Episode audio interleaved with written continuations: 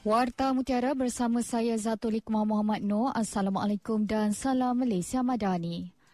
Perbadanan Bekalan Air Pulau Pinang PBAPP memaklumkan pengguna di kawasan di bawah tahap kedua pemulihan bekalan air sudah selesai mendapat bekalan air sepenuhnya pada jam 6 pagi tadi. PBAPP dalam kenyataannya memaklumkan tahap kedua pemulihan bekalan air membabitkan 495,065 pengguna atau 84% daripada 590,000 pengguna terjejas di seberang perai dan di bahagian pulau negeri itu. Sebanyak 590,000 akaun pengguna di seluruh Pulau Pinang terjejas dengan gangguan bekalan air berjadual bermula 6 pagi Rabu lepas namun sekurang-kurangnya 101 kawasan di daerah seberang perai utara dan seberang perai tengah SPT dijangka menerima bekalan air selepas 48 jam. Sebanyak 157 kawasan membabitkan SPT seberang perai selatan SPS dan timur laut serta barat daya di kawasan pulau pula akan menerima bekalan air selepas 72 jam. Sementara itu, PBAPP memaklumkan pihaknya telah mengenal pasti beberapa bahagian membabitkan kebocoran baharu saluran paip Sungai Perai yang berlaku semalam. Terdahulu media melaporkan PBAPP telah mengambil langkah segera dengan melencongkan paip sementara susulan kebocoran baru yang dikesan pada saluran paip di dasar Sungai Perai. Ketua Menteri Pulau Pinang Chow Kon Yao dilaporkan berkata paip berdiameter 900 mm itu dilencongkan merentasi jambatan ampang jajar di bahagian atas permukaan sungai. Langkah kecemasan berkenaan diambil selepas penilaian mendapati paip sedia ada di Sungai Perai itu tidak lagi boleh dibaiki.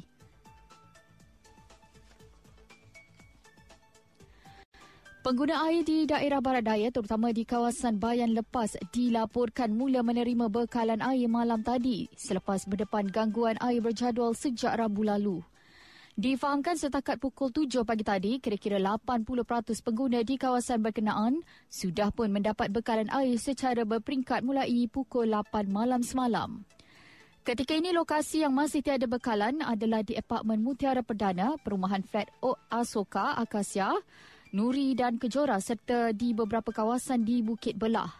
Bagaimanapun 100% pengguna di daerah Timur Laut telah menerima bekalan air berperingkat sejak kemarin.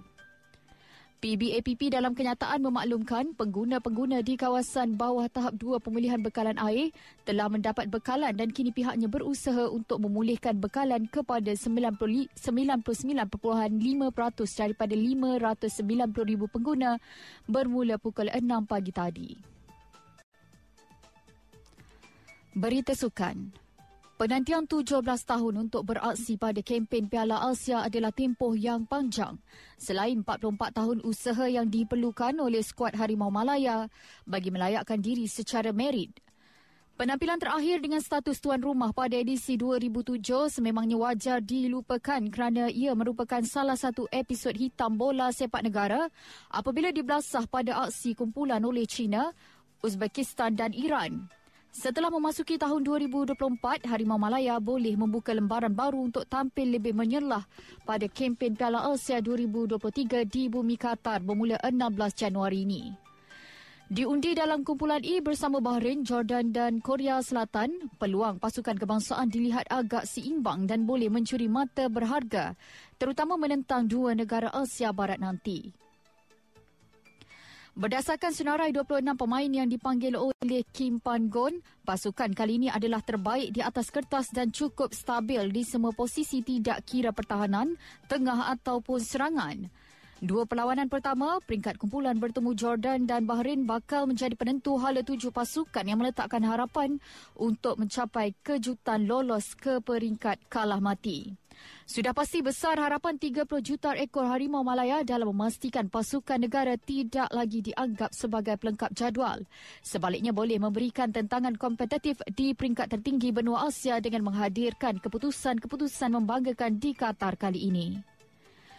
Dari sungai hingga ke segara, Palestin pasti merdeka. Sekian Warta Mutiara, berita disunting oleh Pel Gabriel. Assalamualaikum, salam perpaduan dan salam Melisa Madani.